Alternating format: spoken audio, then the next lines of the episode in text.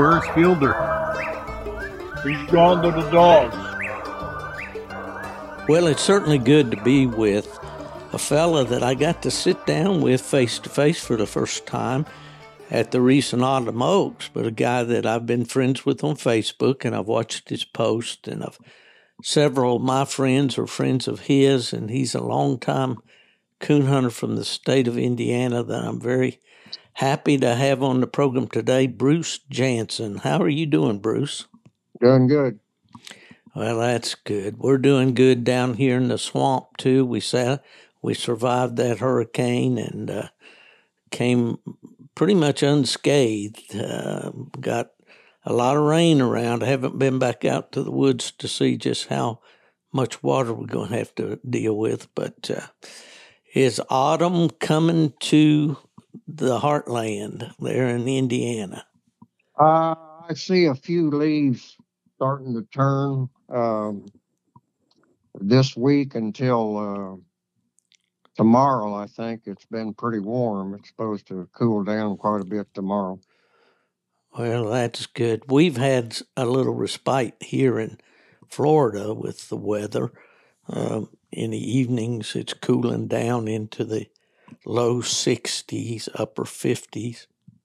oh my goodness! First time, first time we had, uh, I had a, a fire out on, uh, in the fire ring out there, and we sat. The wife and I sat last night, and and uh, kind of enjoyed the cooler weather. You know, we have so much heat and humidity down here, but they tell us it's going to pick back up a little bit by the weekend. But yeah, I miss that fall in the Midwest, that's for sure. Um, you've got about another week, uh, not week, but a month or so before your coon season opens, though, don't you? Yeah, November eighth. Okay. I never uh, never paid that much attention to that. I never had ma- many off nights. yeah, I, I know that feeling when I lived up there where coon hunting was good. I tried to go every night that I could, for sure. Well, we talked at Autumn Oaks, and you were on the episode. I think the first, uh, the part one of the interviews that I did at Autumn Oaks, and we got a little background there and all. But uh, you're there in Otterbein, is that right? Otterbein. Otterbein. Okay. Yeah. All right, and that's near Lafayette, right, or Lafayette? Pretty How do you say it? Do you Uh, pronounce it Lafayette or Lafayette? Lafayette. Lafayette. I got you. All right. That Everything you? runs together here. I got you. I got you. You grew up there. Bruce? Yes, Mhm. I uh, I live about three miles from where I was born. That's amazing. You know, I've always kind of envied people that get to stay, you know, where the roots are and all. Uh, do you live on a, in the country, Bruce? Or Yes, oh, that's good. That's good. Can you let a dog run loose where you are? no, Okay, I live on a county line. It's blacktop, and I got you. they they run through it pretty fast. Yeah, I imagine. That's flat country, isn't it? Where I live is uh, Yeah. down south of Otterbein, where I do most of my hunting. There's hills and hollers. Oh, okay. Well, that's I kind of like that a little bit of variation in the in Well, the I don't like it as much as I used to.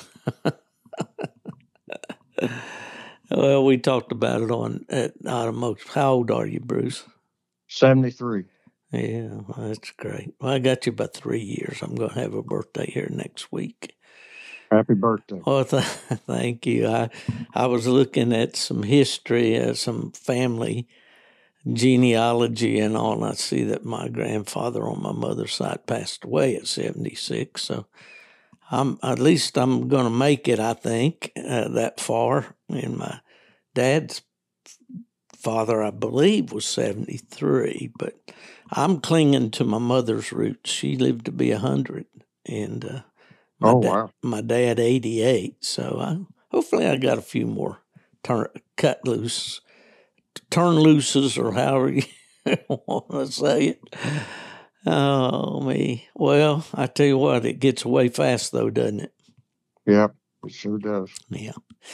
Well, you the reason that besides just being a good guy to talk to, the reason I wanted to talk to you is uh, pick your brain a little bit about you know you've been uh, real successful at starting young dogs and having good dogs and down through the years. I know you just to do a little name dropping here. I know that you trained dogs or started dogs for Russ Beller uh, a few years ago. Uh, and of course, everybody knows about Russ and Pac Man and Striker and all that, you know, world championships and all the things that he accomplished. But uh, uh, let's go back a little bit and just start up this coon hunting journey that you had. You you started out where? I started out what? You started out on this coon hunting journey where and how? How'd you get in into uh, it? My brother-in-law coon hunted then, and uh, I went with him a couple of times, and, and then I bought a puppy from him uh, that was off of uh, uh, Oklahoma Spot. Wow, that's going back. Yeah. yeah. He was pretty much a natural, but I still did some things wrong, and I, I never did that again. I don't think. I'm sure I've made mistakes, but uh, uh, that's a good pup, good litter of pups. Yeah. Well, when did it? I'm going to lay this label on you here, and uh, I don't know that that's agreeable to you or whatever, but when did you become a student of uh, training coon dogs? I think that's probably that first dog. Can you? And uh, but yeah. before that, I had a, uh, a couple of bird bird dogs, uh, and I learned quite a bit uh, from them. One of them, uh, I got mad at her, and I knew that was a bad idea, and and I put her up for two days, and before two or three days before I got her out again, and and what I'd uh, been unhappy with her about her was gone. And uh, so I tried that with other dogs when uh, we had a disagreement about something I was trying to teach, and I put them up for two or three days, and and many times uh, the problem had disappeared. She had figured it out somehow, or they had. I, I'm not sure that's true, but it worked for me. Well, I think that it is, and I've heard trainers uh, and people, you know, that like to start pups and work with young dogs and try to take them from that pup, you know, maybe a well bred pup to a coon dog, talk about doing that, giving them a, a time out. Kind of reminds me of my grandmother. I think she invented that there in Tennessee when I, my cousins and I'd get a little rowdy. She'd put us in one of those straight back cane bottom chairs that she had there in the dining room, and so you sit there until you you uh, figure out, you know, what what you're doing wrong, and uh, maybe that's uh, it seems to work with dogs, and I'm not sure how they figure that out. I mean, do they just forget it that behavior, or uh, I don't know. Do you have any any idea? Um, I think the last experience they had makes an impression on them. Mm-hmm. Uh, like if uh, if I caught a dog running a deer and got them corrected to suit me, I usually put that one up and hunted a different one because uh, I, I I learned uh, in them bird dogs. That uh, the last thing that happened what made a big impression on them. And uh, the number one thing, I, you know, I was only 16 years old with that first bird dog, and uh, I learned, and I had a bit of a temper. Right. I learned you, you can't train a dog mad, and I don't know that I, I ever let a dog make me mad again unhappy, but not mad. Well, I think we, uh, you and I have a, a lot of lot in common there. As a young man, I was impatient. My wife would probably tell you I still am at times. but I was, and uh, you know, and I I knew when I would lose my temper with the dog that you know I was doing wrong. There was just something inside me that said that dog does not understand Yeah. why you're upset and why you're doing what you you're doing, and until he can understand what you're trying to teach him, you know, you're doing more harm than you are good. Yep. That's for sure. Yeah. Yeah. I remember mother watching me through the kitchen window one time trying to train a dog to stand on a bench. And I was young and the dog was not cooperating. And I was getting heavy handed with the dog. And she stepped to the back door and she says, If I see you do that again, that's going to be the last time you fool with one of those dogs. so she had some pretty good advice, and I won't say that I never lost my temper with them, uh, but it's easy to do with dogs.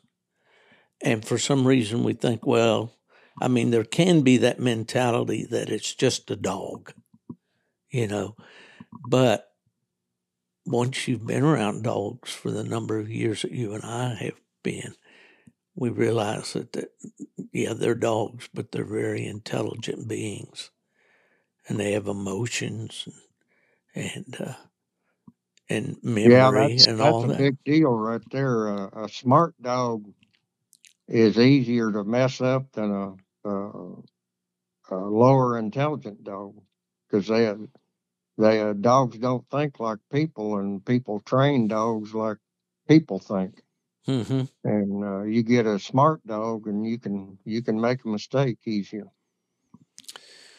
Yeah, that's true, and they kind of process it, and you know, they form their own attitudes and, and behaviors based on the way we act. Sometimes, don't they? Oh yeah, Yeah, yeah. Well, you know, I um, I want, for the sake of the people that listen to this podcast, and there are quite a few. You know, I always like. I was just reading something the other day. You can sit up and li- sit and listen to a speaker give an eloquent speech. He's articulate. He can hit all the high points, pop, pop, pop. But if you don't take something away from what that guy said that helps you or teaches you something, it's been a waste of time. Yes it is. He hasn't got his, you know, he hasn't accomplished anything. So, what I'd like to do with this podcast now and going forward is to be able to help somebody out there that's trying to make a coon dog, uh, trying to make a diamond out of a lump of coal, I guess, yeah, for lack of a better term. But, uh, and that's why I definitely wanted you on the program today because I believe you found some of the keys to doing that. So you started out training bird dogs. Uh, did you basically get a book from somebody or watch a videotape or had No, somebody in the community or how'd that go? no, I went to uh the we, we I grew up on a farm and we had uh, a few people come out uh to pheasant hunt, a lot of pheasants then, and I uh some of them let me go along and I watched their dogs and seen things I liked and more things I didn't like and didn't understand why, but uh uh I knew I didn't like that in a dog and uh I learned learned some stuff watching that, but uh, then I got my first one when I was 16 and uh just kind of had an idea of what they uh, was supposed to do and uh, did what it took to make them that way. And at that time, I know when I went to Michigan in 1983, there were still a few pheasants there in southern Michigan. I guess the bad blizzard of what, 79 or somewhere thereabout, they had a real bad blizzard there in Michigan. We had it too. Yeah. And that kind of really knocked the population down. And then I think the idea with the DDT and the deal of, of cultivating from ditch to ditch instead of leaving cover and all that, all those things came together to kind of uh, p- stress the pheasant, you know, and he kind of, there's still pheasants up there, but nothing compared, I guess, to what they were close. years ago. hmm All of that and the introduction of uh, coyotes in our country made a Yeah. difference. Yeah. The coyotes, I'm sure, make a huge difference. On that topic, uh, about a half hour ago, we had a coyote in our yard out here. We got an old junk apple tree, and he came out of the cornfield and uh, was nibbling on apples, crippled Huh. up in the front leg, and um he didn't seem to care if anybody was watching him or not. He was 40 yards from the house. Well, you know, I think they lose their fear of humans, maybe. Of course, he could just be hungry. I, I don't know. But Bruce, here where I live, is I'm in a retirement community in West Florida, north of Tampa. It's a 55 and older community. Uh, it was at one time a golf course community, but they phased that out. And it's those areas are just green belt areas and all. We've got coyotes everywhere down here, and I live on a you know in a subdivision with a wide street and sidewalks on either side, and one day at three o'clock in the afternoon, there's a coyote walking right down the center of the street. And the people around here have their little fluffy dogs, you know, their little Pomeranians and all that. Yeah. And and these coyotes snatch them up like candy, you know. Yeah. You got to watch. So they're very adaptable, aren't they? Oh, yeah. Yeah. And the older gentleman that I hunted with for many years in Michigan taught, could tell me when there were, n- you know, were none up there, and uh, you know, in southern Michigan, and no possums either, and uh, how all that has changed. Have you got the armadillos up your way yet? No, uh, probably uh, 70 miles south of here, a friend of mine Yeah. uh, saw one last winter. Yeah, I wonder why they head north, all these species. I guess it's better feed, maybe. I don't know. Um, that may be the reason. I don't know why armadillos would come up here. Right, right. Well, we've got them down here. There's plenty of them, you know. Oh, yeah. So far, I haven't had a dog that's wanted to fool with them. But once a dog gets bad after them, you got something to to deal with. Because when they, if they like them, they really like them. All right. Well, let's go back here now. So you started training the bird dogs, and uh, and I imagine you were you quail and pheasant hunting with those dogs. yes. Uh huh. So you had some bob white quail at that time. Yeah, at that time, there was a lot of quail. Yeah. Yeah, that's fun to hunt. I've done some of that in Florida and Georgia and enjoyed it. Well, okay, so then when, so you said you had uh, an uncle that coon hunted? No, he, he was my brother in law. Brother in law. Okay. Yeah, I married my oldest sister. I gotcha. And about I old? probably went with him maybe three times, and uh, and the bug bit me. Mm. Did you have several coon back at that time? Uh, yes, hmm uh, probably the peak, in my opinion, was uh, uh, late seventies. We had even more then than we do now, and we have Mm. plenty now. Yeah. Well, that was kind of when I got involved in traveling a little bit, you know, with UKC. Started in 78 with the being a field rep for the world championship. And then, you know, as those, those years I traveled a lot in Indiana. And I always thought, always called Indiana a coon zoo, because there always seemed to be lots of them there. Well, uh, how did you get? Well, you know, so many of these podcasts. Well, how'd you get started? Well, I had a carbide light, or I had a lantern, and I went in a Model T, and uh, all that sort of thing. But I, guess I'd like to dig a little deeper. I mean, when did you start studying these dogs? Um, I'd have to say immediately. Mm-hmm. Uh, when I was training that first bird dog I got, I happened to win a mutt up at the grocery store that was probably uh, part border collie, but uh, pretty small. And I was training that uh, bird dog to, to whoa and everything I could think of to teach it.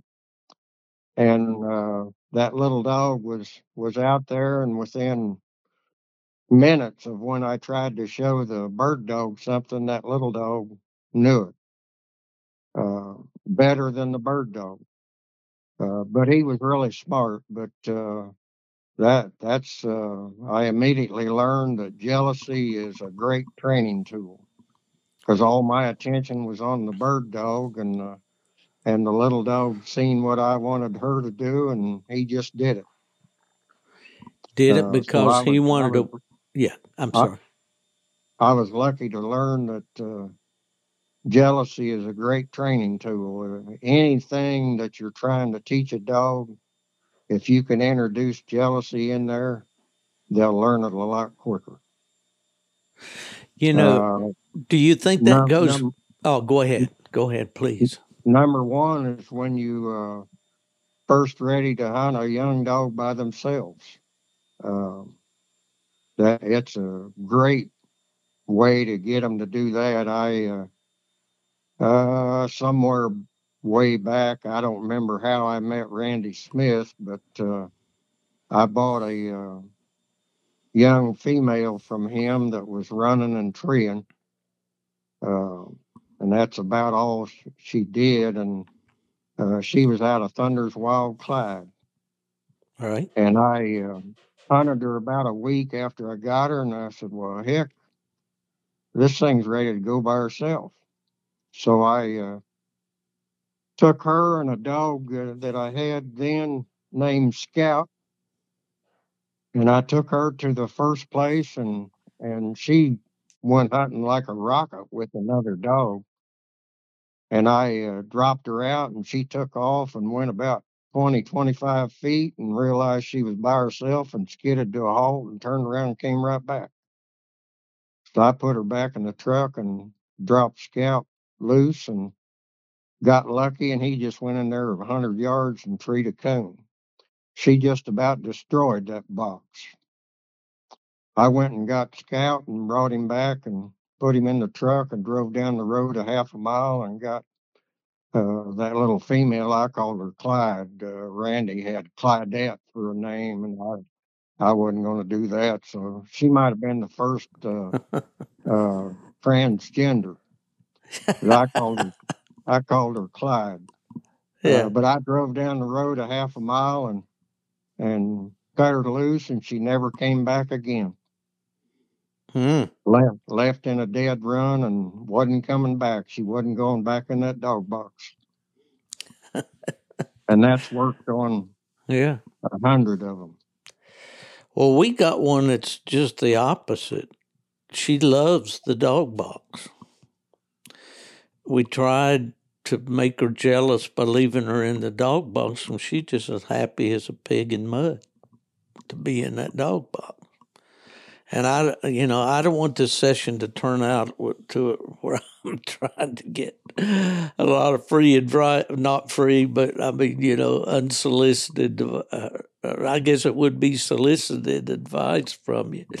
But at any rate, I agree with what you're saying, and I've used that before. And you and I talked about this with this very dog that I'm talking about, about maybe tying her back and, and some of those things.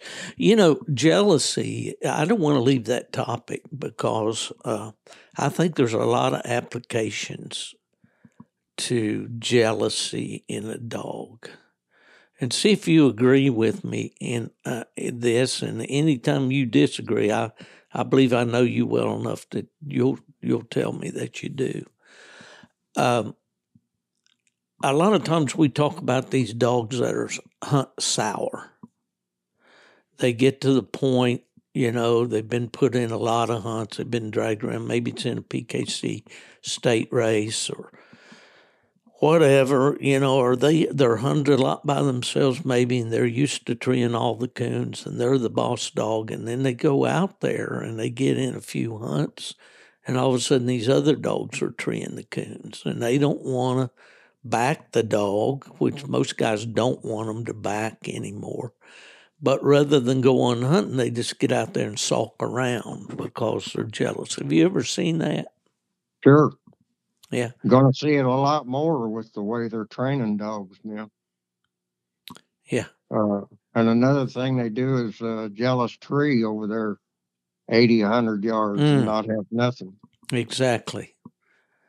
I have seen that one in the Plott breed, I guess more than any other.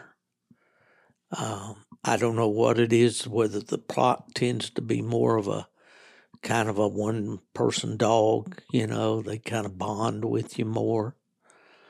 But I've seen that in my own person, you know, my personal dogs, uh, where they would, and then I did see it with a Walker female one time, but that I think was was uh, instigated by a rough dog in a cast when she was young, just you know qualifying for super stakes, and ended up having to hunt a late round and with a dog that I knew was questionable. But I understand the part about you know being maybe run off a tree or whatever, but just that jealous factor. What do you what do you think causes that? I mean, how uh, do all dogs have that c- capacity, or is it more so in some dogs than others? What do you think? Well, they're all different. Uh, several several things can cause it. If uh, these guys try to make a loner out of a dog that that really don't have much, uh, there was a dog in my area that they tried to make a loner, and he had he had no independence once and that once at all. Uh, Mhm. and uh, he was a pretty decent dog about tree and coon, but um, he was a pack dog. And they tried to Mhm. make a loner out of him. They uh, they caused all kinds of uh, different problems. He'd jealous tree, or he'd go out there and pout like you're talking about. Um, but uh, pressure. Uh, I learned that in bird dogs too, because uh, you gotta be careful how you uh, correct a bird dog because bird dogs to me is all about style and ability. You got to have the ability, but if they don't have style, I'm not going to like them. You're right. Mhm. And you take the style out of them, so you can do the same thing with a cone dog. Um, I know of several that uh, putting pressure on them, keep them from uh, covering other dogs. It, it puts them on the edge because they can get away from that other dog quicker. um, and I don't want mine on the edge, but uh, they they seem to like it. But uh, every coon I ever treed in my life, except for one, was on a tree. So the more trees you got around, the more likely you are to tree a coon. Other than right now when you got cornfield coons, but that's Right. a different story. But uh, pressure, you got to be careful with that pressure, or you'll cause. Uh, when you stop one thing in a dog, you almost always cause something else, and you need to think about whether what you're going to cause is better or worse than what you got. Every action causes an equal Yep. reaction. Yeah. Well, uh, for one, for sure, these dogs are complex, and it, it's not an easy thing. And it's always amazed me how, you know, you can get one just start off like a house afire, and then it seems like something goes haywire with them, and and you know, and- That's usually from over hunting a pup. If you get a you get a pup that starts out like you just said, a house of fire, it's hard to leave them home. Right. And that's where the hunting them a couple of nights, leave them up two or three or four, and hunting them a couple more. I always tried to hunt them two nights in a row, uh, right from the start. Uh, Mhm. And uh, but I had one that was uh, man, he was just something else. And I was hunting him three or four nights a week with two or three day nights off in between, and and somebody hunted with me, and they just had to have that pup. By that time, he was nine months old, and season started right then, and he had to have that pup, and I was bad to sell dogs. Uh, somebody offered me money. Well, they got him start a season, hunt him every night, and that pup never got an inch better than what he was at nine months old, Right. and he should have. He, he was just progressing right along. They they wore that pup out, and he never.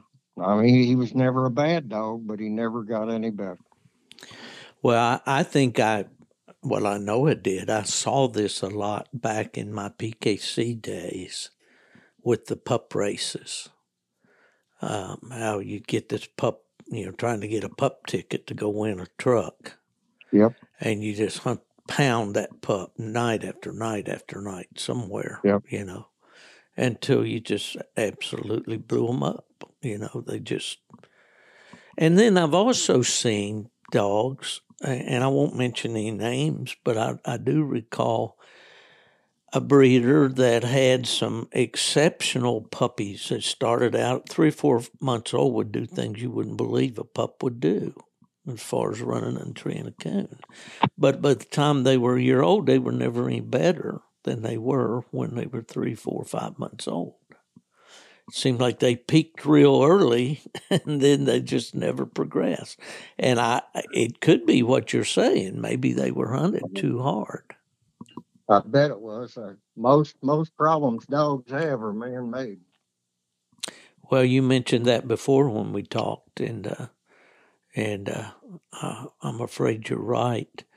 Well, these pups can be such head scratchers, you know, and you just really, unless you've really studied them uh, for years, like you have, uh, you don't know what what's the right thing to do. And I get a lot of mail uh, through various sources about people wanting to know what to do with a pup that's doing this, that, or something else. You know, I don't have all the answers for sure. I have my methods that I've used down through the years, and sometimes it worked, and sometimes they didn't. You know, but uh, so you go. All right, I'm going to give you the best bred puppy that I can find. How old do you want that pup to be when I give you that pup? Well, preferably the uh, I want them old enough for my for what I like. I want them old enough that they got a good mouth. And I was that way even back when I could hear good, and I can't hear very good at all now. Um, but uh, three or four months old would be ideal. So they everything they learn is from me. Right.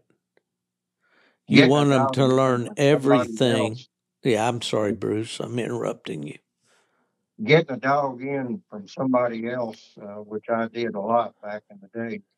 Um, the first two weeks is is um, always the dog finding out what what I expect. I've never, even before I had a bad back, I never let a dog walk out in front of me. They walk back there beside me, or they're in trouble. Yeah. Uh, but they they pick that up pretty easy. But but when somebody else has let them drag them through the woods, and you, I get that dog here, that don't make me happy for a while. No, there's going to be uh, a lot of confrontation there until you get When that somebody- sorted out. Somebody's paying me to to hunt a dog, and they call me after the end of the first week. How's he doing? I said, Well, I haven't taken him yet. I'm trying to teach him to lead. I'm not taking him until he'll leave. So, uh, Yeah. and You- that's the problem with hunting dogs for other people. They they want results right now, and that's why I quit doing that. Um, I, I'm kind of uh, I try not to make anything stupid mistakes, and and you can't do it in a hurry. Well, that's for sure. And while you're talking about that leading situation, I've never been one that minded to go get somebody's dog and bring it back for them. You know, if if circumstances required it. But man, sometimes that you know that gets to be a real chore just trying to get that dog to stay behind you. You know, or stay back. And I've uh, that's one thing that I've always demanded in my dogs too. You know, I, but you know, unfortunately, a lot of guys they just go go to the kennel and they either just turn the dog loose and let him go jump in the box, or they let that dog drag him to the dog box. They pick him up, put him in the box, you know, and then every tree they make that's uh, you know dragging him off the tree, dragging him out there, and and that's hard on the dog. The dog is exerting an awful lot of energy, pulling and hassling. You know, uh, that's just a pet peeve of mine. You just happened to touch on it. Well, dogs are like kids. They're happier if they have guidelines and limitations. Uh, Yeah. I just, that's just the way it is. Yeah, it's they need structure in their lives, and if they're if they're everything, you know, if you're happy, then then they're happy. I, I I get that. So you want this pup to be about three or four months old. What you- and you're going to teach him to lead and and do the things around the house that make him Yeah. a good citizen, so you can enjoy the dog, not have a case of heartburn every time you go. Is that right? Uh, yeah, it's, it's also, uh, even more important that, that they enjoy me. Mm-hmm. Yeah, yeah. Do you ever have issues with pups getting spoiled after you? No, not as you long, long as you got guidelines. Okay. You want to talk about that a little bit? Um, not jumping on you, leading, um, coming when they're called. Mhm. I, I'm not, I don't believe in, and I admire the people that, um, tone break their dogs and come back from a half mile away. Uh, I'm not going to do it mainly because I'm going to go to that dog. When Mhm. I turn them loose, wherever they end up, I'll get to them. All right. But the other thing is, I always want to keep that tone button in my back pocket. I might need it for something more important. Right. So you don't So- use it just as a matter of every day. Um, Yeah. Yeah. Any whim you have that you want that dog or want his attention, you tone him. Yeah, Yeah. I see that. I, I watch some videos, uh, and again, I'm not going to mention which ones and all, but some videos on YouTube of dogs that, you know, were big game dogs hunting bear, you know, and it just didn't want them to get into certain territory that run the bear, just tone them, get them back, you know. It's just like it's just a convenience thing, you know. Uh, and I, if I'm hearing you, you're right, you're thinking more of the terms of that dog's getting near a highway. He's getting in a place where he's, he's not supposed to be, or or something like that. Am I right? Well, I'm not going to hunt near a highway. Yeah. Um, but getting where they're not supposed to be, um, I've been yelled at a couple of times in over 50 years of hunting, but uh, had one shot and they, uh, those dogs ran a coon across the field up to a house and treed on the uh, guy's crib. Hmm. Uh, just uh, once in a million Yeah. happening. I, I've uh, had dogs tree in the yard. Right. Uh, if there's a light on, I go to the house and uh, some people weren't thrilled, but never had a problem in this country. Right. But but I've lived here all my life, and hmm most people know me too. Yeah, that makes a That's- big difference. That's a sure. big advantage. Absolutely. But uh, the tone button, uh, I really admire those guys that, that do it right. But then they, uh, I see the same guys quite often trying to use tone for something else too. And that tone to come back to you, no matter where they're at, has to be absolute. So it can't really be used effectively for something else. All right. Uh, right. and that that's the second reason I don't do it. Uh, there's there's a lot of things the tone can be used for, a negative or a positive. But um, that that's just. But mainly it's just because I'm going to them. If they get somewhere, and when I get in there around them and I say here and they can hear me, they better get over there. That's all I Yeah. do is teach Yeah. here. exactly. Um, and and that only means one thing. It's one word and it means one thing. The tone, uh, just like shocking them, uh, they try to do five different things with a shock. hmm And, expect the dog to know which one of those five things. Absolutely, They're- they're doing at the time. Yeah. people thinking like people instead of thinking like a dog. All right. Okay. I'll, uh, here, here's a situation that, that I think goes right along with what you're saying. You teach a dog the tone to come back, okay, to recall, as we say. Okay. Now you got a dog that all of a sudden he's decided he's he wants to load up too quick on trees. So you tone him when you hear him loading up on a tree when you know he's let's just say it's been a short track uh, or you can tell by the sound of the track whatever you don't know but you assume that that dog is just getting ready to to, to slick tree on you so you tone him and he goes on now if if you've taught either one of those things he should do that action and not try to figure out well does he want me to come back or does he want me to leave this tree alone? Right, does that that's going along with what you're saying right? Yeah, that's the problem. Yeah, yeah. A tone tone to recall has to be absolute. When they hear that tone, they come to you. So if you to, use the try to use the tone for the situation you're talking about, the dog ain't going to understand. There ain't a dog alive or ever been alive that can understand that distinction. exactly and you know th- this just conjures up all kinds of thoughts back before the days that we had uh, uh, electronic collars and all guys would whip a dog with a switch for not hunting. Okay. And, and he'd come in, he'd whip him. Then he decides he wants the dog and it's time to go home and he calls the dog and the dog comes in and he, he whips him for coming in. Yeah. Or, Gotcha. or you know, I mean, he's Yeah. whipping the dog for different things and the Yeah. dog doesn't know the difference. He whips him to make him go hunting and then when he doesn't come in is what I'm trying to say, he whips him for that.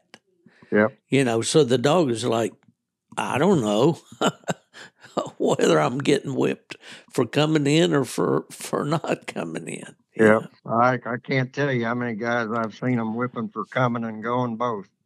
Oh yeah. Yeah. Yeah. Well, a friend of mine um, was relating a story to me hunting with a young hunter, and you know, r- guy was really getting rough with the dog. And I don't like to talk about that too much on this podcast because there are people that listen to these podcasts that are not our friends, and they're looking for things to use against us. And so, if they can uh, paint coon hunters and and animal abusers in this with the same brush, they'll gladly do that.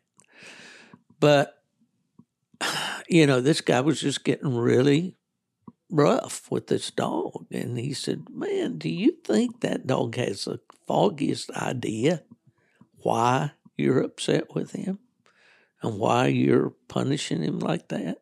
He doesn't. He doesn't understand at all. And all you're doing is just taking your frustrations out on the dog. Is that right? Yeah, they uh, they um, uh, with the anger thing, I found out uh, a cold blooded switching is way more effective than a beating. Uh, Hmm. They, you know, they got this thing all positive training now. I've never seen a dog in my life that was well trained without having some negative. Now, negative might be ah, Mm-hmm. a lot of times, a lot of times that's all I have to do with any dog I've trained. Right. And you might have to switch one a little bit. Right. But there's some kind of negative training to every well trained dog I've ever seen. People try to deny it.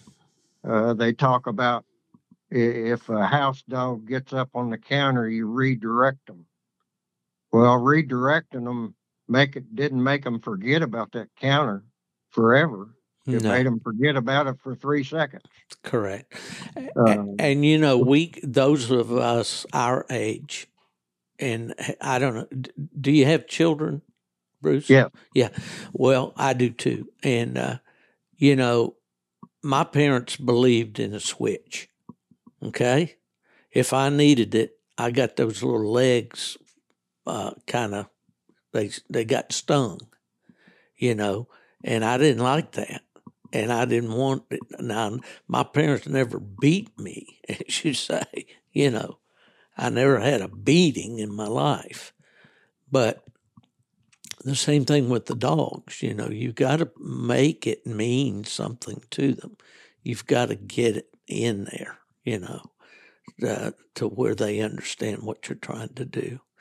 And you know, anytime we talk talk about that subject, there's always going to be those that say, you know, they're Sure. just like parents today that think Yep. anytime they correct their child, maybe put a whop on that bottom, you know, that you're going to, you know, damage that kid for life. I don't believe that. I didn't Yeah, I- believe it in raising my kids, and my parents didn't believe it when they raised me either. Yeah, I don't think a, a parent has ever raised a child in anybody's life, anywhere, anytime that didn't make a mistake. And it's the same thing with dogs. You just, if you can keep from getting mad, um, hopefully the mistakes are uh, minimized. Correct. Okay, so let's get back to this nice young dog. Okay, this well bred dog. We've got him leading now. He's acting like a pretty good citizen. What do we do with him now? Take him for walks in the woods hmm and, and let him see every kind of obstacle he's going to have. And don't walk him down a lane. Don't walk him down the edge of the woods unless you're one of them people that want him to run the edge, and then that's where you take him.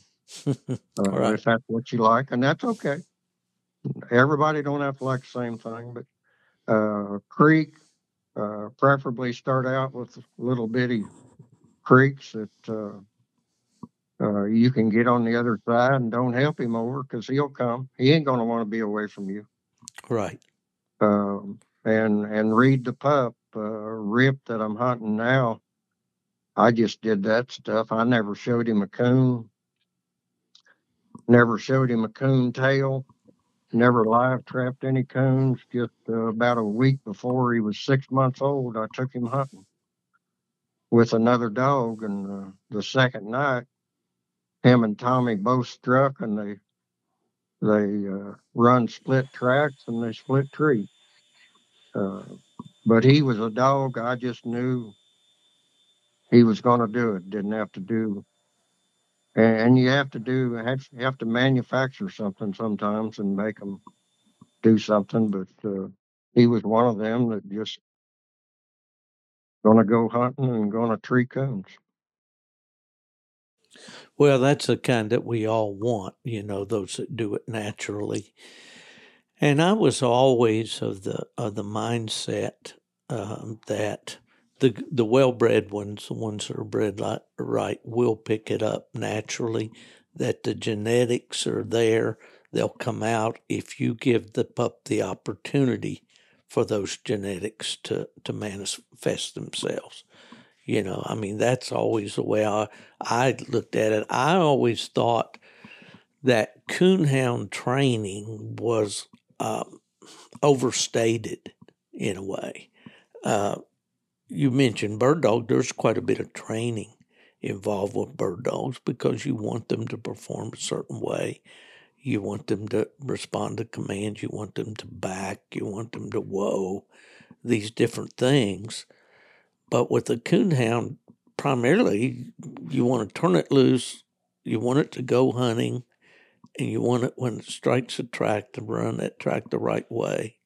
And when it locates the tree, to stay at that tree and bark till you get there. I mean, those are the fundamentals, I think, of coon hunting. And those things are really not taught, are they?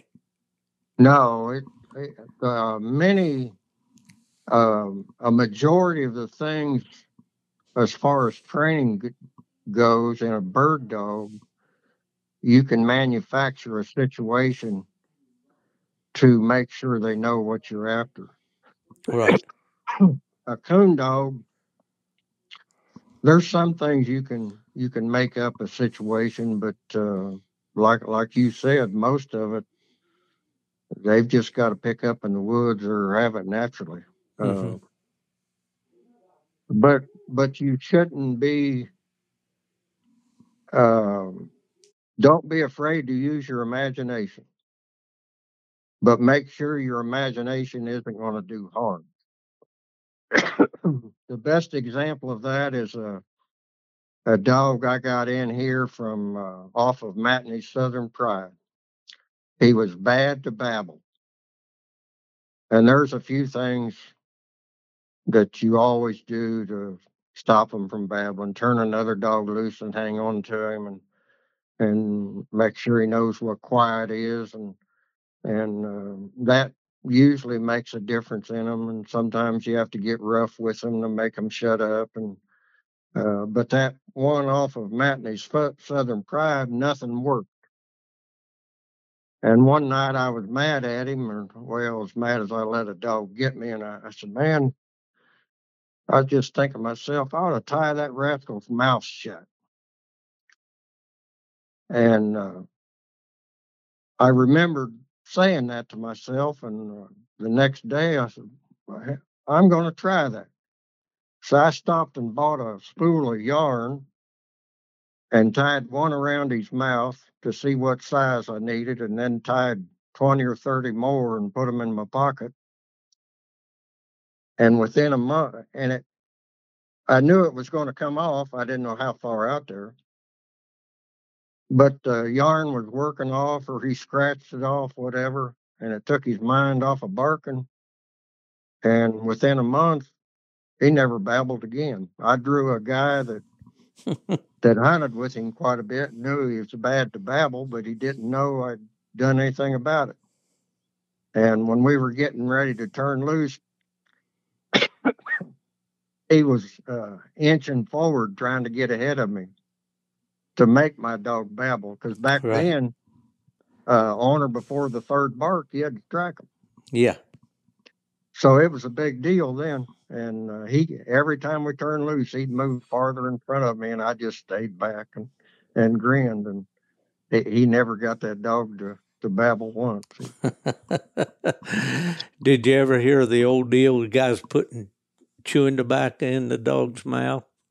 Yeah, yeah. I didn't. I didn't try that. One. I don't chew tobacco, so I never tried it. But I've heard guys say that they do that. And by the time the dog got that spit up and all, he'd forgot about babbling. uh, we don't recommend that no, method I on this show. I don't think any dog with any brains would go anywhere until he got rid of it. That's right. And then he'd be farther behind and bark harder, probably. harder to catch back up. But yeah. but that yeah. yarn thing, I never used it wow. before, and I never used it since. So don't be afraid to use some imagination, but do no harm, just like you're a doctor. Well, they say necessity is the mother of invention, you know. So there, oh, you, you're thinking, you know. I guess the le- the point number one, students out there, if you're taking notes, is you know, uh, pay attention. You know, you, you think about the situation, and uh, think, you know, use what means you have available to you. You might come up with something that works. Yep. But uh, Uh, that's interesting. I'd never heard of that before, Bruce. I learned something today. I only used it once. Uh, and and most most uh, if you hunt in any hunts at all, you should realize right away that minus points will destroy your your chances of winning. Yep. But most of the minus points I see in dogs are man made. hmm Yeah, they are. And, you know, we hear this a lot with uh, guys, you know, uh, I talk about the coon hunter's excuse shirt, you know, all the reasons why you didn't win a cast on the back. But, you know, you hear guys say a lot of times, I made a bad call, made a bad call. Sometimes they just say that to cover up the fact that their dog didn't stay treed or whatever. Yeah. But, but, um, that is true. And everything reminds me of a story. When I was with AKC, we had a youth hunt at, down at uh, all around Athens, Tennessee, down there.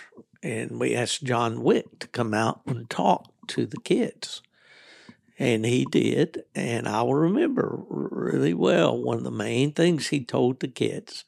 He said, Don't put minus points on your dog that he doesn't deserve you know. And it gets the kids thinking about that because, you know, kids and well, and young hunters, uh, new hunters, you know, kind of want a gun for that first tree or gun. I heard another uh, well-known hunter tell a guy one time. He said, "You know, everybody in this cast knows your dog got first tree, but you didn't need that first tree. You, that doesn't mean you have to take it just because your dog got it, you know. And is it sometimes those first trees don't turn out the best, you know. So Yep. yeah, well, that's good stuff, Bruce. Definitely good, good stuff. Um, what are some of the dogs that you've had your hands on that that uh, you you'd like to talk about, or you remember especially, or you really liked, or I know this rip dog you got right now is one that you like pretty well. Tell us about him. Well, if if I had a dial, I'd make him a fancier tree dog. He's probably a seventy bark a minute tree dog, and he chews a little bit. That come from leaving him treed too long in the summertime. Yeah, That, that's man made, but that that's the way I expect a dog to stay, whatever it takes for me to get there. Yeah, And he could bark a little more on the ground sometimes, but if if he gets on a uh, and, and he's smart, if he hits a hot track and he gets up on it where it appears he thinks he can catch it, he ain't gonna bark again until he trees. right, right. And, uh, one night I think about uh, he barked six or eight barks right at the beginning, and next thing I knew, he he was up that holler another 400 yards treed. So he went three or 400 yards without barking on the ground. Yeah, Yeah. Uh, easiest dog to recut I've ever had a hold of. Uh, after the first tree, now the first six or seven feet, uh, he was a handful. Uh, he would bite me for trying to get him off the tree, and I didn't do anything about it till he was about 16, 18 months old because he wasn't ready. But uh, uh, just uh, the spinner dog that I sold Beller was the same way. You had to drag him the first five feet. And when you got him five or six feet off, just like Rip, they forgot all about that tree. Yeah, You can recut Rip from five feet away from the tree. and uh, a serious tree dog. Uh, twice he caught coons on the ground that, that he didn't even come close to killing, probably hadn't even bruised them. and when I got up there, uh, wasn't no need of killing that coon. Uh, so I just got him off of it, and the coon took off to the side, and I led him about 10 feet like normal and recut him. And he, he had, that coon was out of his mind. Yeah. He, he, he just went the direction I sent him. I, I don't think I've ever seen a dog like that. Spinner was like that off a tree, but he w- he wouldn't have forgot that coon on the ground. Right. Yeah, that's pretty extreme for sure. But you Yeah. know, you see some of these dogs that you just can't, and I wonder why guys don't train that out before they get to a hunt. But some of these dogs that just want to continually go back to the same tree, you know, just go back, go back, go back, and and that my dad, he used to say a dog that chases cars is is um, has a mental problem. he believed that. He said a dog that sits there in that yard, and every time a car goes by, he runs it down to the end of the the the fence post down there. I mean, he can go further, but he stops and he comes back, and that's Yeah. when he does. You know, he said that dog's retarded. so, but anyway, some of these things like that, you know, you think uh, it's brains. It's got to be intelligence, you know, in the dog that that knows. Hey, uh, I was taken off that coon. That's you know that's the end of the story. But uh, well, what what are some dogs that you remember down through the years that you really Uh, liked? Probably of an outside dog, the first one that always comes to mind was Beller's Handsome Harry. Okay, Um, the- of any other person's dog that I ever hunted, I probably liked him the best. yeah, He, he wasn't the best scorecard dog, and he wasn't the best coon dog I ever hunted, but he was probably the best at both combined that I that I ever hunted. Um, yeah, he um, and and I got him. I think early April, and hunted him for six months. And Beller Beller's one of the best owners. Uh, he he'd call you if you had a dog of his. He'd call you about every week, see what's going on. hmm And uh, I, I asked him if he wanted me to hunt him in the hunts. He said, "Why, hell, is he ready?" And I said, "Well, you can win right now." And I won uh, two registered hunts, and Beller had had a second on him. And then I I won five straight night champion casts, but I got beat in one hunt. Uh, so that's what is that eight in a row? yeah, I think so. Yeah. Uh, he wasn't unbeatable, but uh, you sure had your hands full when you when you drew him. hmm Um, and he uh, somewhere in there, I I said, uh, "Are you going to hunt this dog in World Hunt?" He said, "Well, heck, he can't win it, can he?" I said, "Well, if there's a two-year-old in the country that can win it, this is it." And they picked him up right before the World Hunt went went to it and won it. Uh, he he Yeah, he come yeah. He was good. Uh, he had a locate. Uh, he might work a tree a little bit, but when he gave that bark, you could write him down. Yeah. Hey, he was going to tree there. Uh, another one I hunted for Beller was Charlie Manson. Uh, not in Harry's class, but a pretty nice dog. hmm Uh, they picked up him up and went to the World Hunt and got seventh or ninth, I don't remember. Ed Johnson hunted him, junior or not junior. Doug Jackson hunted Harry in the World Hunt. Um, the spinner dog that I mentioned, the best scorecard dog I've ever seen still to this day.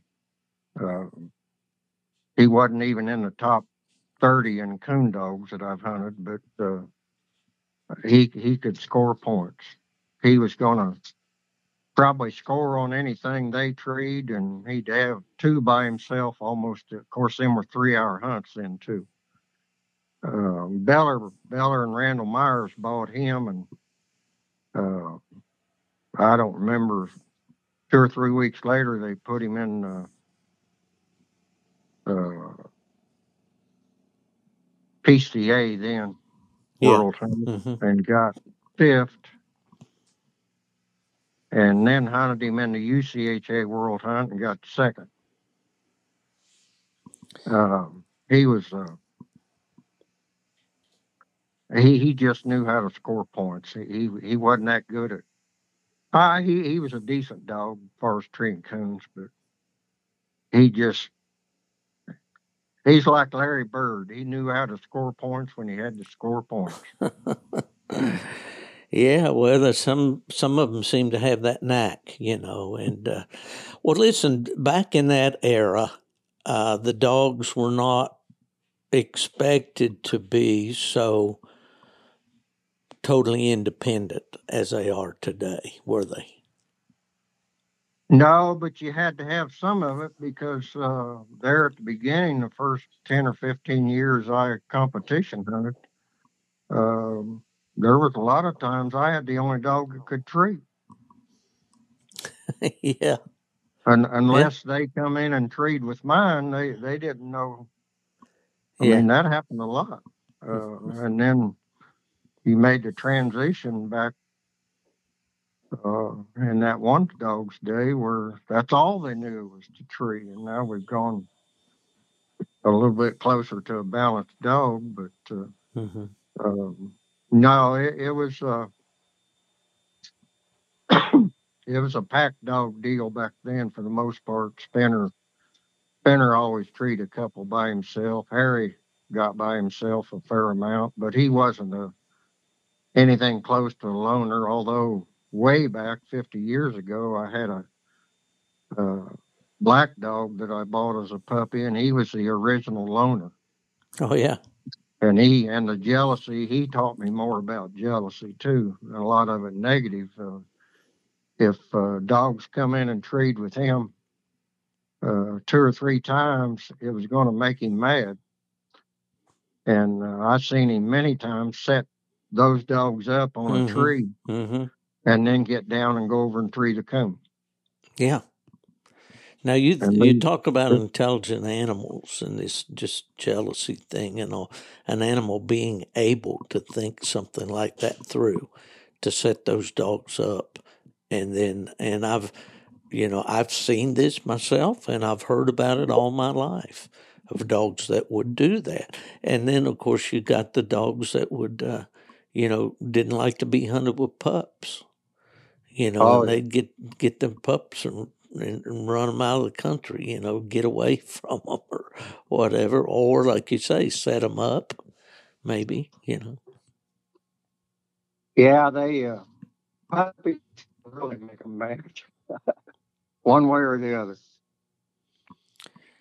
Yeah, yeah, we had a little bit of uh, uh, skip there in the in the phone communication there, but uh, well, listen, Bruce. Um, once uh, you get a, a young dog doing pretty good, when do you decide whether you want to take him to town or not? Well, they got to be pretty solid mentally because they're going to see some bad stuff.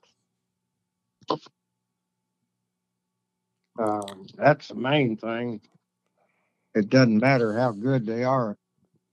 Cree and coon at a young age, they got to be hand, be able to handle the uh, the stupidity that you can get in a cast of dogs. Anytime you add put four kids together or four dogs together, Yeah, something's going to go wrong. somebody's going to say, "Hey, watch this." or, it's like they say, let's do something stupid. yeah, that's right. Well, But okay. need I, to be able to handle it mentally before. Right. And and uh, the youngest I ever hunted one was ten months in a hunt, and he won the hunt. hmm But he was he was like he was five years old when he was born. I Just get an you. unusual dog. Yeah. Usually it would be. Um, I don't. We talked about over hunting a puppy a while ago. Yeah. Uh, almost without fail, they're 15 or 16 months old before I start stringing them out. mm-hmm. Um, and the overwhelming majority of the time that I put one in a hunt was after I'd put a hard month or two on. 'em. There's been exceptions. Uh, Rip was ready to win when he was a year old, easily. hmm Um, Well, I'm going to ask. that's Yeah, go ahead. That's unusual. Well, I'm going to ask you for some advice. They're here. all different. That's the main thing you got to remember if you're trying to train a dog. This one ain't the same as that last one you trained. Uh, Right. Okay, I'm going to throw this out to you and just get your advice here before God and everybody, as we used to say. My partner, under, I said, I'm going to ask you for your advice on something here and, and do it right here in front of God and everybody, okay, on this podcast. All right, my partner and I have this Plott pup down in North Carolina. He's 11 months old. He's going to be 12 months old this month in October. He's been in, well, as of today, he's been in eight casts. He's won four of them with plus points, treeing coons on his own. I am battling with myself, and of course, it's not all my decision because I have a partner and a real good partner, good dog man that's hunting him. Normally, I'd say that's too young to be hunting a dog in the hunts. Now, he's been hunted in a general area there in North Carolina where the my partner knows most of the dogs. He- He's said if I know that there's a bad dog in the cast, I'm not going to put him in there. I'm going to withdraw him or whatever. We've had no problems with him. He he doesn't have any aggression issues or anything like that.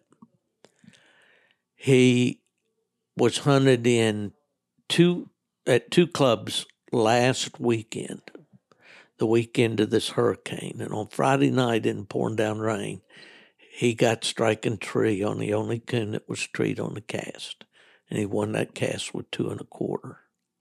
The next night he was hunted in a double header, and he went well when the hunt was he never opened his mouth. The hunt was over. Had the driver range at about 900 yards and picked him up at the end of the hunt. The late round on that uh, the the the second hunt of that doubleheader. First time in his life, he ran a. I mean, struck it and run it right, a deer. Now, what's your thoughts about this dog with just that limited amount of information? um, the first part, it depends. It partly depends on the pup mentally, uh, how much I would do. I've personally never seen or raised or trained a pup in my life that I would hunt in a double header in one night. Okay. That's too much. That's too much for a year old pup.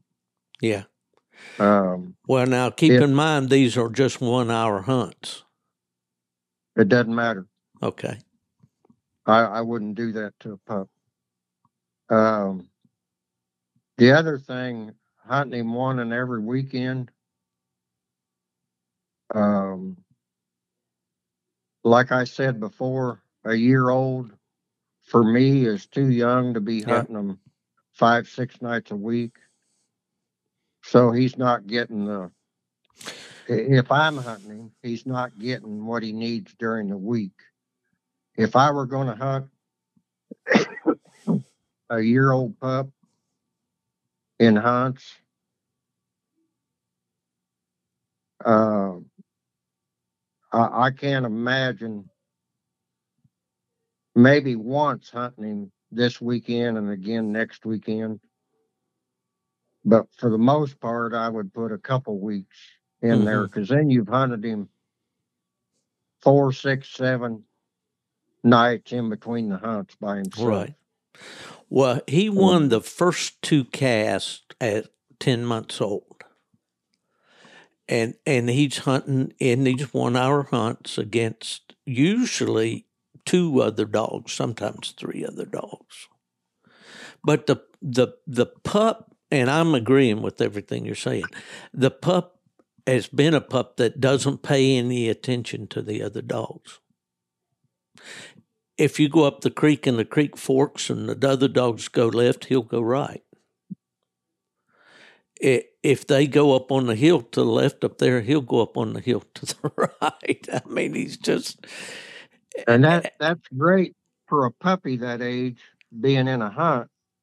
But can he handle a, cast where all three dogs come and cover him? yeah, yeah, yeah, And you don't know ahead of time if that's going to happen. yeah. But Well, now he has had dogs to cover him since, just like on that tree in the rain and so forth. But yeah, well, the whole point is, Bruce, I, I'm.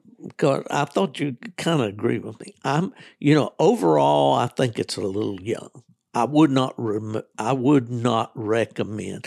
I saw the other day on Facebook that a Redbone pup at eight and a half months old has made Grand Night champion uh, I have to wonder, you know, I mean, is this pup just a freak? You know, uh, what what's go- and and you know, you got to know the whole story.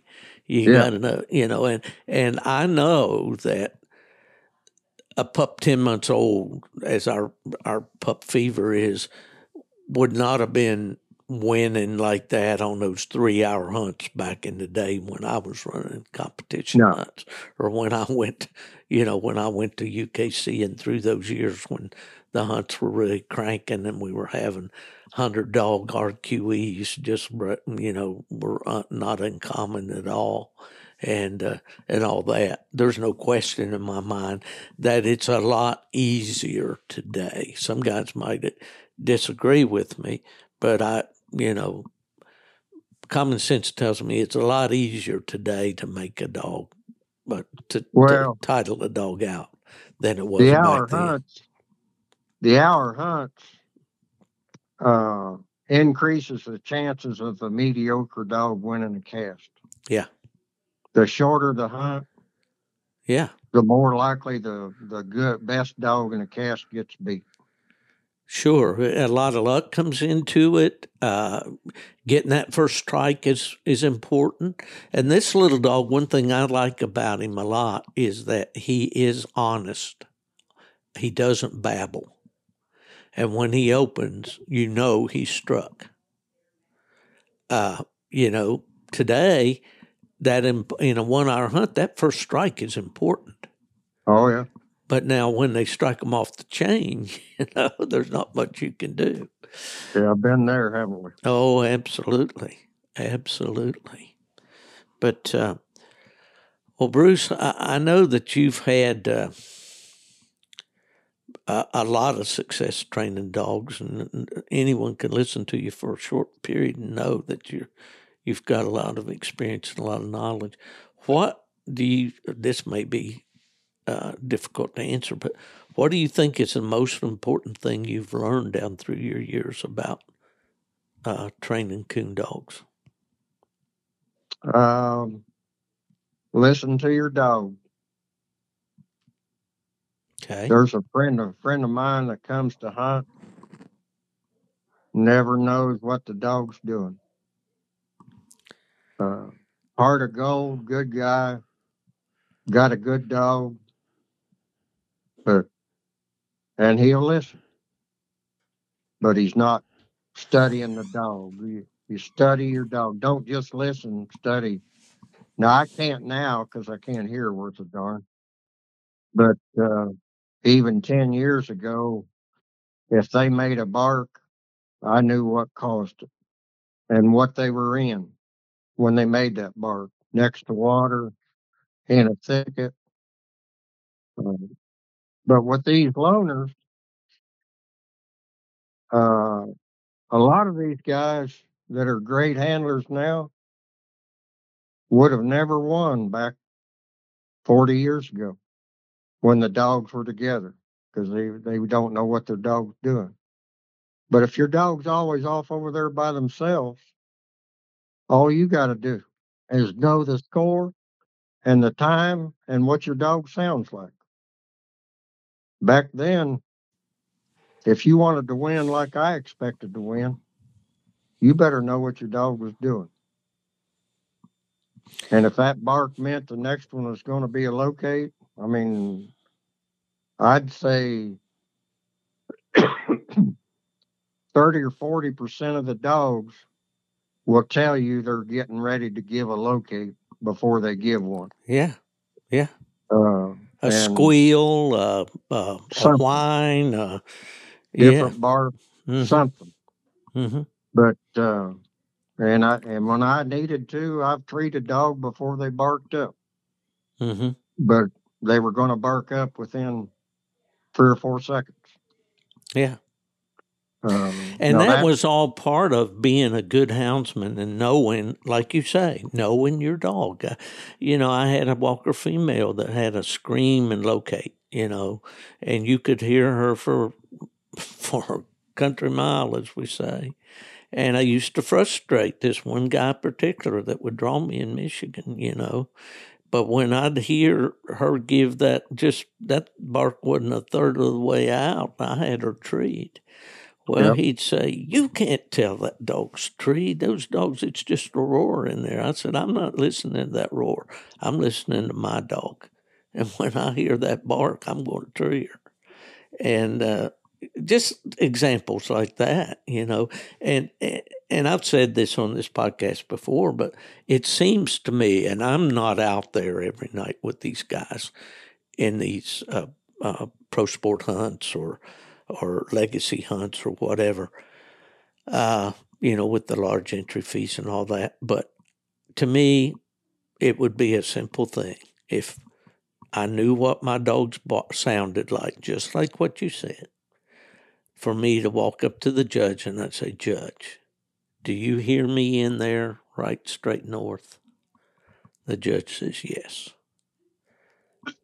I'd say, Okay, go ahead and tree me right there, tree Joe right there.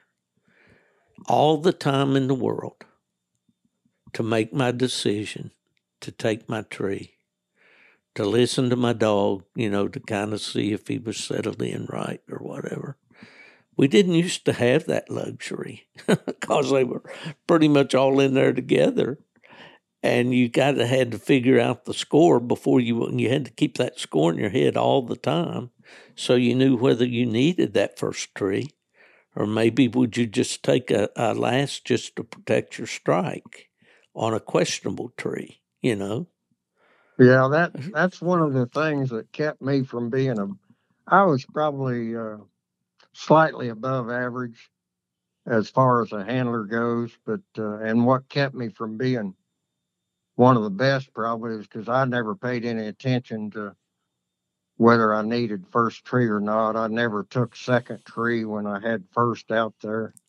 Uh, if my dog got treed, I treat him. It didn't matter what Yeah. the situation Yeah. was, and Yeah. that and that was could have been a liability. I but a, a a a good story about knowing your dog. I had one that I called Drum. That was a straight chop mouth dog, track and tree, but he had the greatest locate one bark locate I ever heard in my life. It just sounded like he cut a woman's throat, a big, long scream. And every hunt, every hunt, if he made that scream, I treat him, Yeah. except for one tree and one hunt. And I was hunting, you probably knew AJ Thompson, didn't you? Yes. And I was hunting against him and a local guy that always had a good dog and and Drum was having a good night and he come in over there a couple hundred yards to our side and uh, made that locate and I didn't tree. The only time in I don't know, I probably hunted him in different kinds of hunts, 14 or 15 hunts. I don't know how many trees each hunt, but I treat him every time as soon as he started that locate, except for that one time. And uh, Well, I got to ask, why didn't you treat him that one time? something wasn't right. Just didn't sound just right, huh? Something I don't. Matter of fact, AJ and Marvin, the other guy, both of them. Why didn't you treat him there? I don't know. He got down and left. Oh, he Never did get him. down and leave. Yeah, never I'll seen him leave another tree in, in all the time I had him. Now you come out looking like a genius there, though. Yep. Yep. They asked me why why I didn't tree him, and I couldn't tell them. I didn't know, but something wasn't right. Well, that's that communication between you and your dog that's so important. And Yep. I hate to see electronics take all that away from coon hunting.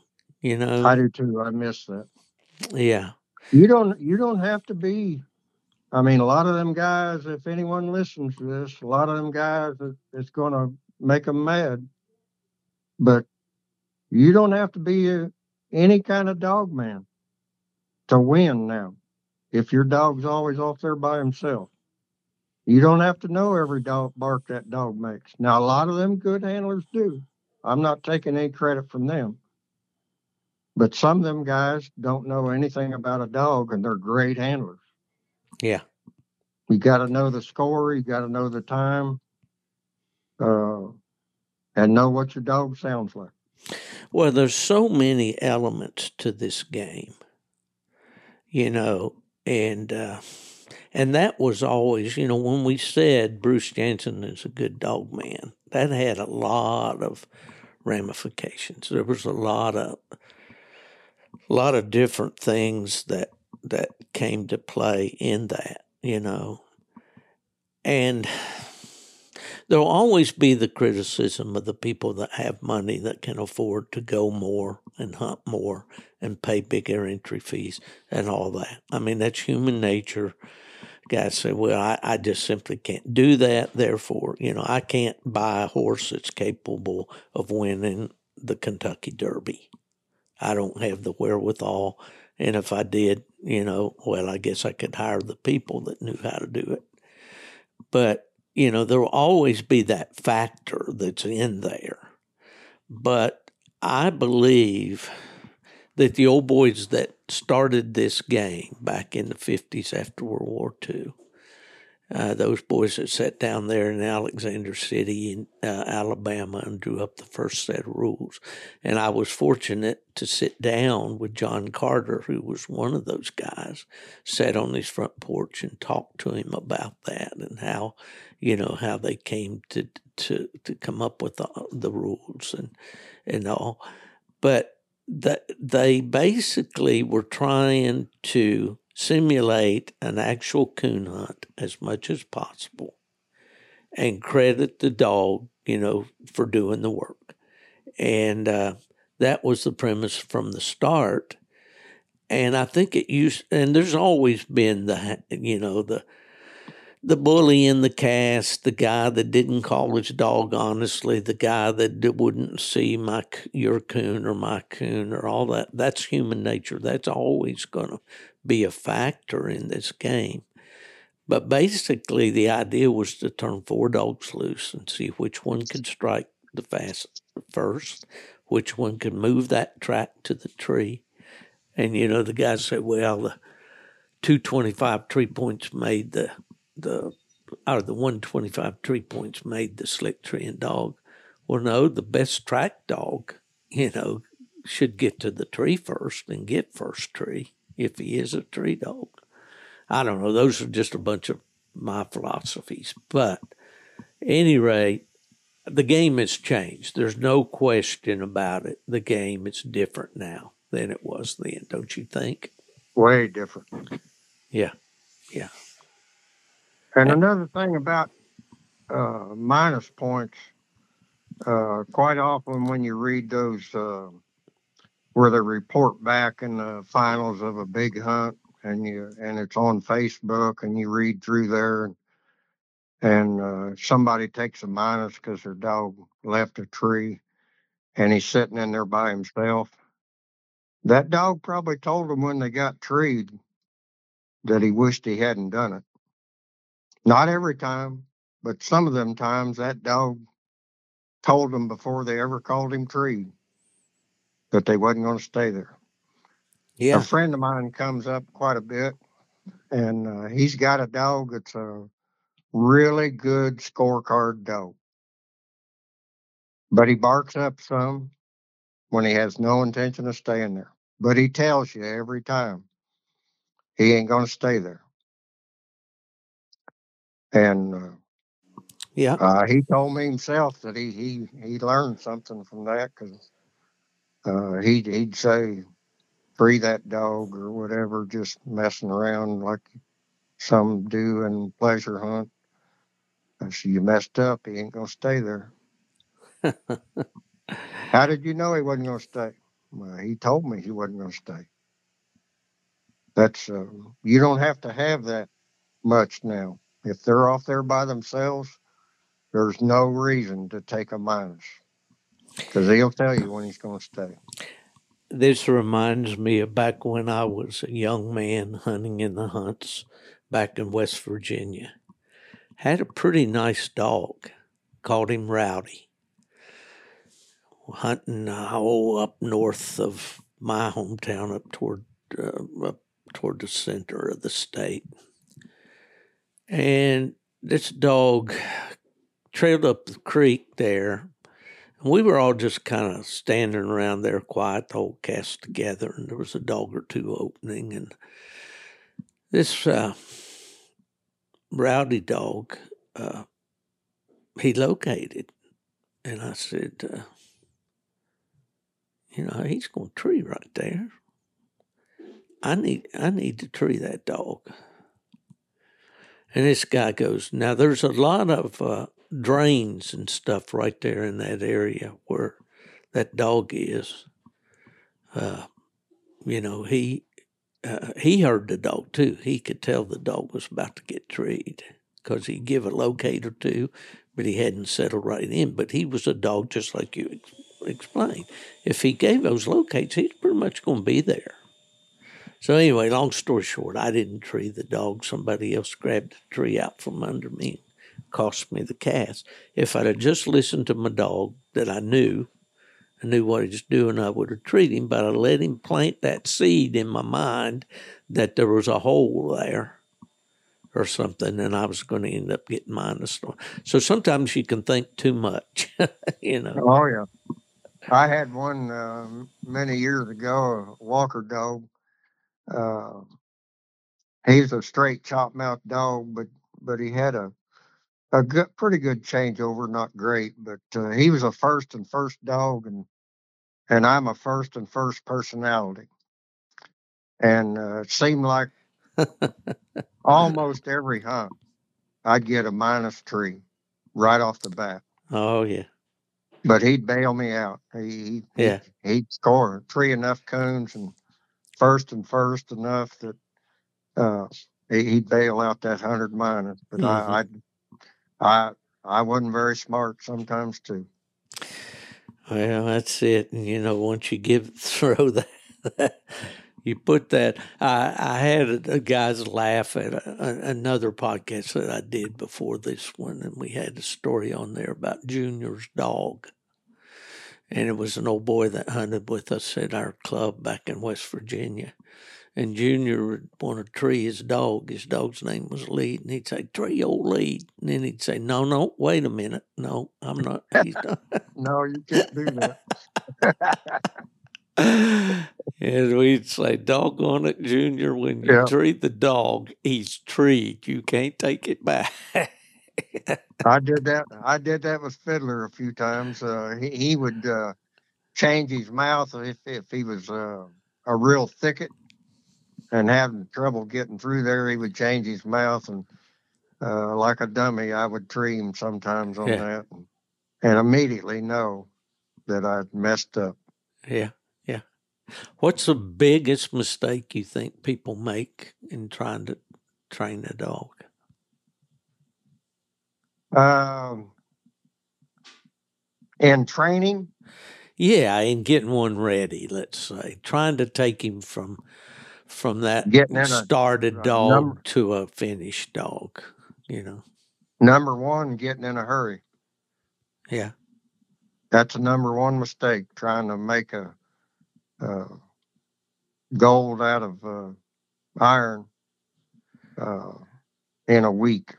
That that's number one mistake they make, and that's Mhm. what they wanted me to do. And I, I just uh, they I they got were you. always in a hurry. Yeah. Uh, you can't be in a hurry. Some dogs, uh, like your pup, uh, if she wasn't mad about being in the box, it's one of two things. Either she ain't ready or she ain't got it. Yeah. Because no dog that's going to make a dog is going to be happy in the box when another dog's treeing a coon right over there. Right. Oh, i- you know, if there's a tree going on right there, fairly close to the box, oh yeah, she's she wants out of there then, you know. But she just seems to be content, you know, when she goes hunting. She's just as apt to wind up back at the truck hanging around. Yeah. You know that that sort of thing. It just Either she doesn't isn't seem ready or Yeah. Either she isn't ready or she hadn't got it. that. Uh, I think she may get it. Yeah. May not get it till she was. I had one that that treed a coon when she was eight months old, and um, did a little bit here and there. And uh, I don't think she treated another one until she was fifteen or sixteen months old. Yeah. And I don't know why I kept her Right. because that that's not my nature. I I want to see improvement. Uh, Oh, me not too. every time I go, but every week I want to see something better. well, but I thi- kept her. By the time she was two, uh, that was a good dog. Yeah. Well, you know, two things influence you. You know, this dog is, should be doing it because of the way she's bred. You know, she's, Yeah, I've she's, hunted with a litter mate, and she's she's got a a few flaws as far as uh, becoming a winner, but uh, she's she's a nice little dog. yeah, exactly. And this one has come so far. I mean, you know, I mean, from absolutely no interest in anything out there, you know. That that's hard to read too from somebody telling you about a dog like like the litter mate. Uh. Bucky Bucky's got her and and uh, he brought her up I think four times and we always had her with uh, his cane dog and whatever one of mine we was hunting. So we had two dogs out there Right. independent, treeing coons, and she didn't do anything. I'm well, that's not true. She get out and stir around pretty good. Mhm. Uh, you didn't you didn't see her, and uh, that fourth night or fifth night, I don't remember. Uh, we was coming out of one place where we freed two coons, and she hadn't barked, and you know, and he he says, uh, "Well, she's still got too much puppy in her." And I'd seen her four nights, and she ain't got any puppy in her. But he was misreading what the problem was. The Mhm. problem was two dogs out there treeing coons, and there wasn't anything available for.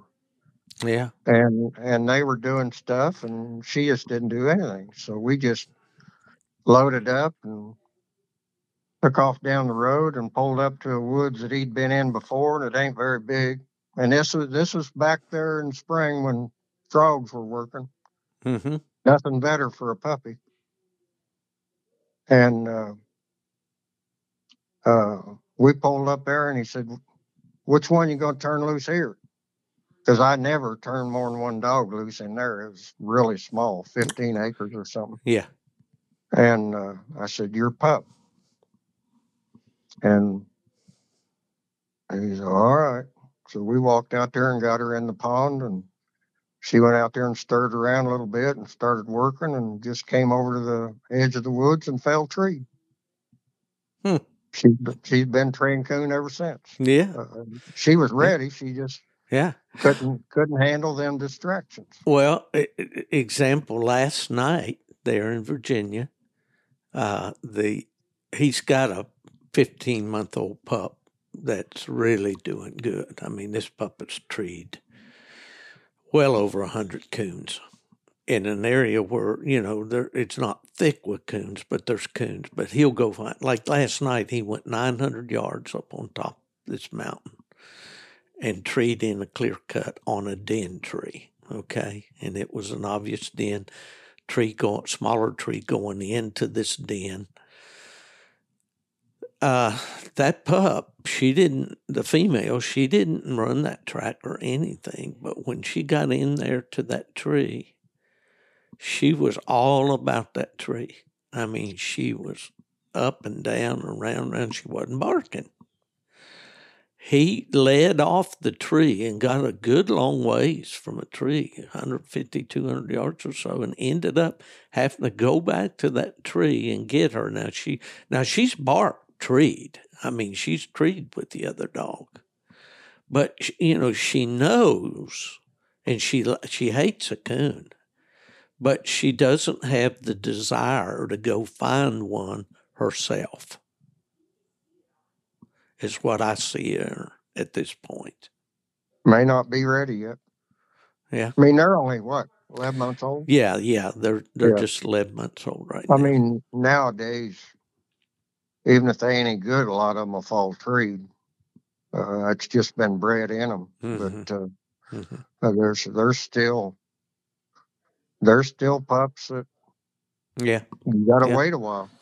Well, that's And- it, you know, and we kind of have a little friendly rivalry between Keston that has the Walker pup and Mark that has the Plott. They're both the same age, just one day apart, the pups are. So right now, Mark's doing all the bragging with this Plott pup, you know, but Yeah. but it that could change, you know, at, at any time. I know, but well, Bruce, it's been a great visit with you. We've done about an hour and almost an hour and forty five minutes, if you can believe it. But uh, what lay something on me here that you've been thinking about, or whatever that we can share to the either a story or something about a dog that's that you've learned and you want to share or whatever, and we'll close this thing down. Well, uh, early on, I I found out every dog's different, and uh, that's why it's hard to give people advice on a dog they're telling me about because they might leave out the one thing that they need to tell me. Uh, it, it can make a difference. Like like your pup, I'd probably I'd probably put her in the box every night I went and not let her out until Yeah. until it did make her mad. Because Right. if she's got anything in her, she ain't gonna like being in that box while something else is. She's been enough. She knows that other dog's treeing coons. Yeah, yeah. So Yeah. if she's got it in her, when she's ready, she'll tell you Yeah. because she won't Yeah. want to be in that box. Yeah. And don't don't break her of barking in the box then. No. Right. Right. For sure. For sure. Well, I think as much as she actually hates a coon, you know, that's got to kind of come to the Yeah, surface at some point. Yeah. Hell, get a get a uh, lead coon and another dog and put her in the box and uh, let that dog fight that lead coon right out there where she can see what's going on. I guarantee that'll make her mad. And uh, yeah. then then turn that coon loose and, and hope that coon goes up a tree right away. yeah. Yeah. Something uh, red hot that- for. hmm I've never done that, but uh, your pup made me think of it. yeah. Well, That's going to make her mad now because if she Yeah. hates a coon, yeah. 20 feet away, she's going to know what's going on and something she likes. Yeah. Yeah. For sure. And she's going to be Don't be afraid to try something different. Yeah, and she's got a beautiful tree style, you know, marks hard at the tree and just, you know, so much to like, but so close and yet so far. Yeah. Well, Bruce Jansen, you've been a, a really a, a great guest for our listeners today, and I really appreciate you taking the time. I, I wish I could slide up there to Western Indiana and and uh, and hunt a night or two with you. Maybe I can do that sometime. You'd be welcome. Well, I, I appreciate it. I know I would have a great time, and I wish you a good season, you and Rip. Have you got a young dog you're working right now? Yeah, I got a puppy that uh, Randy Smith let me have, and he's out of uh, Hillbilly Deluxe. Oh, yeah. Um he's he's uh, he's going to be interesting because if you take him for a walk, all he's interested in is me. he, he doesn't get out and wander around. But I put a put a feeder out. I'm going to put some. Uh, I had foot surgery. I, I just started hunting again, okay. uh, and uh, I'm going to get coons coming in there and get him interested in coons first, and then maybe the the getting out and looking around will come you. with it. Okay. Like you said, every dog's different, right? Yep. Uh, the- he's sure different. I never had one so fascinated with me when I walked him. Yeah. He won't go 20 feet. Well, he likes you. He likes you for sure. Well, Bruce, thank you so much for your time today and sharing from that vast uh, storehouse of knowledge of dogs. And uh, and uh, I think one of the things, the takeaway that I got from this conversation is dogs don't think like people, and uh, we got to learn to think, apply the training uh, to ways that dogs think and the way that they can can absorb it. Uh, that's a that's my big takeaway for the day. Yep, that's important. Yeah. Well, Bruce, you have a great day, and I really appreciate you coming on, folks. Uh, this is Coon Hunter Steve Fielder, the Gone to the Dogs podcast. If someone asks you where is Steve Fielder, you tell them, well, I think he went up there to Western Indiana. He's gone to the dogs with Bruce Jansen. Have a great week, guys.